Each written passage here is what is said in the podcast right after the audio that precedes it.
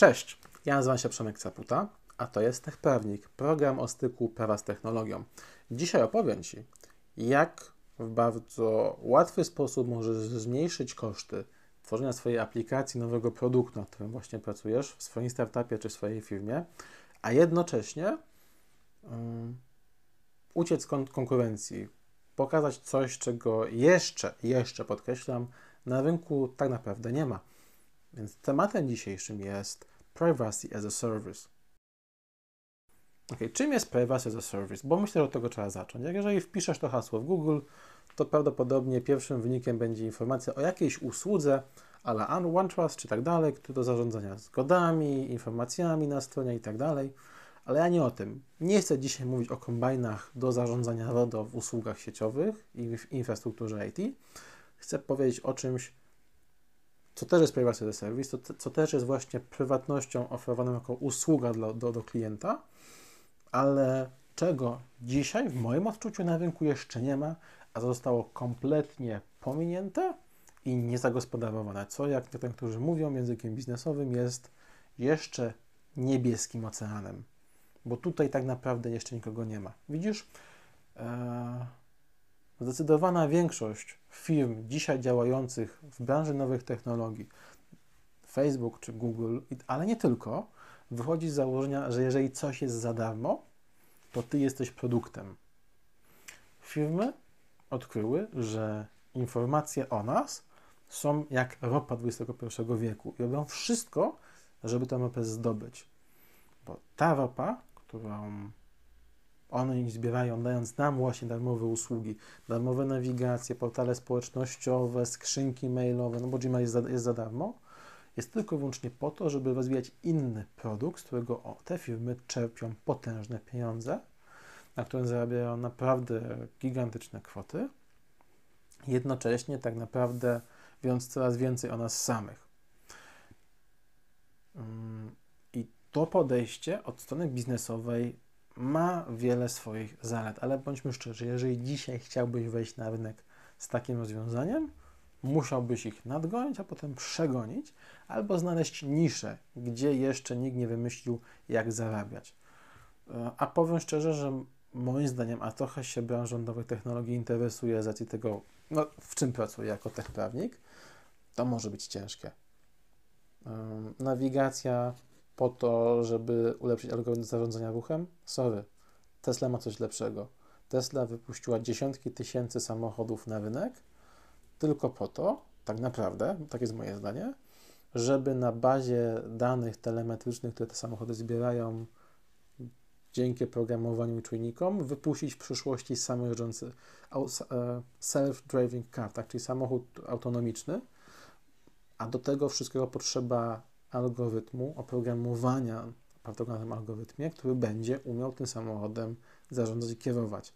Żeby algorytm wyhodować, zwłaszcza taki, taki to będzie bezpieczny, trzeba potężnej ilości danych. I dzięki temu Tesla jest dzisiaj, właśnie oferując darmowy, powiedzmy, produkt, tak, czy dołączając do, do swojego produktu, e, zbudowała potężną bazę, bazę danych, potężną bazę informacji, dzięki którym jest naprawdę bardzo, ale to bardzo do przodu przed całą resztą, całą resztą konkurencji. Natomiast jest coś, co ty, tworząc aplikację, tworząc swoje narzędzie, usługę, tworząc swój startup, możesz zrobić właśnie inaczej, niż robią to wszystkie duże firmy. Możesz odejść od modelu zarabiania na danych od modelu szpiegowania użytkowników swoich klientów do modelu, gdzie Twoim podstawowym elementem Twojej usługi będzie nie to, czy to jest kalendarz, nawigacja, automapa, ale to, że Twoim produktem będzie ich prywatność. Bo to jest coś, co w moim odczuciu, a, a trochę takich rzeczy też szukam czasami dla siebie, jest dzisiaj praktycznie nie do znalezienia, nie do kupienia. Jedyna znana mi firma, która produkowała e, smartfony, gdzie można było faktycznie zarządzać prywatnością, do tego stopnia, że istniała funkcja ręcznego odłączenia zasilania od GPS-a, robiła to na potrzeby e, karteli narkotykowych. Nikt dzisiaj nie oferuje telefonów tego typu. Moim zdaniem jest na to rynek. Moim zdaniem jest dzisiaj rynek na aplikacje i narzędzia, które nie śledzą użytkownika, które nie muszą wiedzieć, że jak mam na imię, nazwisko, gdzie mieszkam, jak miał na, jak miał na imię mój pierwszy pies, jak, jakie jest nazwisko panieńskie, panieńskie mojej matki, gdzie mieszkam, jakie jestem płci, ile mam lat, wolę burrito czy pizzę, nie ma to znaczenia. Jest miejsce na tego typu usługi, które z tych rzeczy nie korzystają. Co dla Ciebie, jako dla osoby, która chciałaby z tego robić produkt czy usługę, niesie za sobą bardzo, pewne bardzo ważne informacje. Po pierwsze, przestajesz robić z klienta produkt. Zaczynasz, zaczynasz tworzyć produkt dla klienta.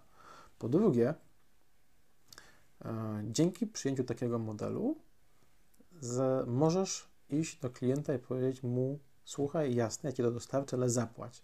Czy wyobrażasz sobie, że ktoś zapłaci za bycie na Facebooku? Moim zdaniem nie, bo nie niesie to dla człowieka aż takiej wartości, żeby włożyć choćby nawet 10 zł. Więc moim zdaniem Facebook, który będzie oparty o brak reklam, nie ma szans. Ale już innego rodzaju usługi, bardziej prof profesjonalne, nastawione na klientów, którzy będą chcieli tą prywatność. A to są raczej ludzie, którzy mają wyższe wykształcenie, mają zarobki, mają wiedzę, poruszają się w świecie technologii. Oni mogą być jak najbardziej skłonni wydać, wydać na to pieniądze. Przykładem, że usługi oparte o prywatność są jak najbardziej sensowne jest Proton. Proton po pierwsze, nawet w darmowej wersji, nie wymaga tony danych od użytkownika. To jest pierwsza kwestia. Po drugie, e, no, utrzymuje się na, na dzień dzisiejszy z abonamentów swoich innych użytkowników, którzy mają bardziej profesjonalne plany i się tym na rynku wyróżnia. Kwestia marketingu, dotarcia do grupy docelowej, kwestia, że wiadomo, że takich ludzi zawsze będzie mniej, mm, to jest rzecz dyskusyjna, ponieważ kierunek Privacy as a Service pojawił się w zeszłym roku, w 2019, nawet w iOSie 13 od Apple'a.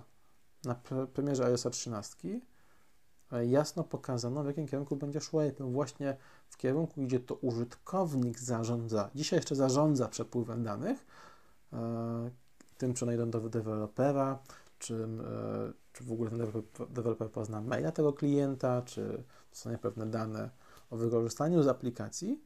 Moim zdaniem za jakiś czas Apple wypuści produkt, w którym będzie nawet, będą prawdopodobnie dwie gałęzie, taka, w której jest zablokowana jakakolwiek możliwość e, śledzenia klienta i wcale się nie zdziwię, jeżeli po prostu wypuszczą nową linię produktów, właśnie z manualnie włączonym GPS-em, e, z oczywiście odpowiednio droższym płatnym iOS-em i innymi rozwiązaniami, bo to jest trend, który powoli narasta. Są ludzie, ludzie są coraz bardziej świadomi tego, jak działa współczesny biznes, jak działa dzisiaj współczesny rynek usług cyfrowych i coraz więcej ludzi chciałoby to mieć.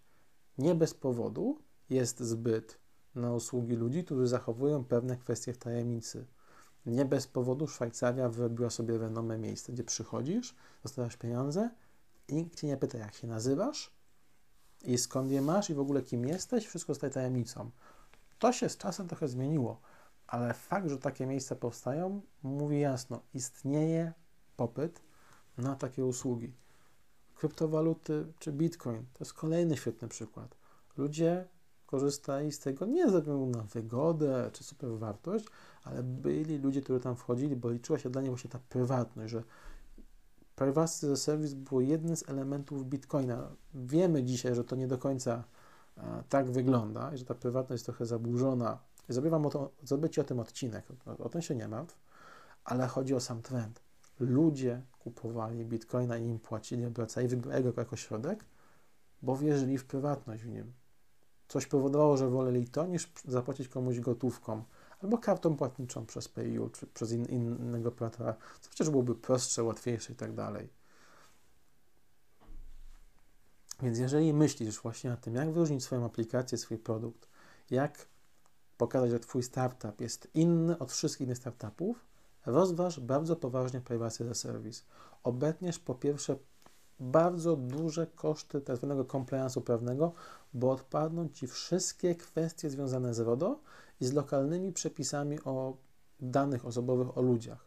odpadną Ci kwestie projektowania Twojej aplikacji właśnie pod tym kątem, o, żeby te wszystkie funkcje z RODO, z RODO tam były, bo ich będzie mniej.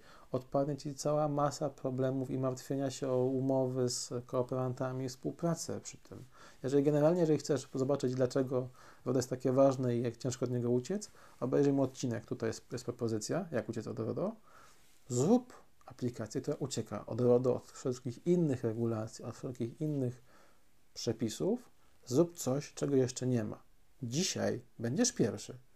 Za 5 lat to będzie nowy standard. A na dzisiaj to wszystko. Jeżeli poda Ci się odcinek, jeżeli poda Ci się w ogóle ten pomysł, żebym nie tylko mówił o umowach czy regulaminach, ale też mówił o trendach w branży technologicznej i prawie, zostaw komentarz, zostaw łapkę pod tym odcinkiem, napisz, co Ci się podobało. Jeżeli chcesz być na bieżąco, dąż do mojego newslettera. Jeżeli chcesz dyskutować ze mną, pisz tutaj pod odcinkiem, ale zapraszam też Cię do grupy Prawo w IT by Tech Prawnik, gdzie możesz przyjść z dowolnym problemem i wrzucić go do dyskusji, a ja i inne tam osoby bardzo chętnie z Tobą na ten temat porozmawiają. A na dzisiaj to wszystko, mój drogi widzu, i zapraszam Cię na Tech Prawnika za tydzień, znowu w poniedziałek. Cześć!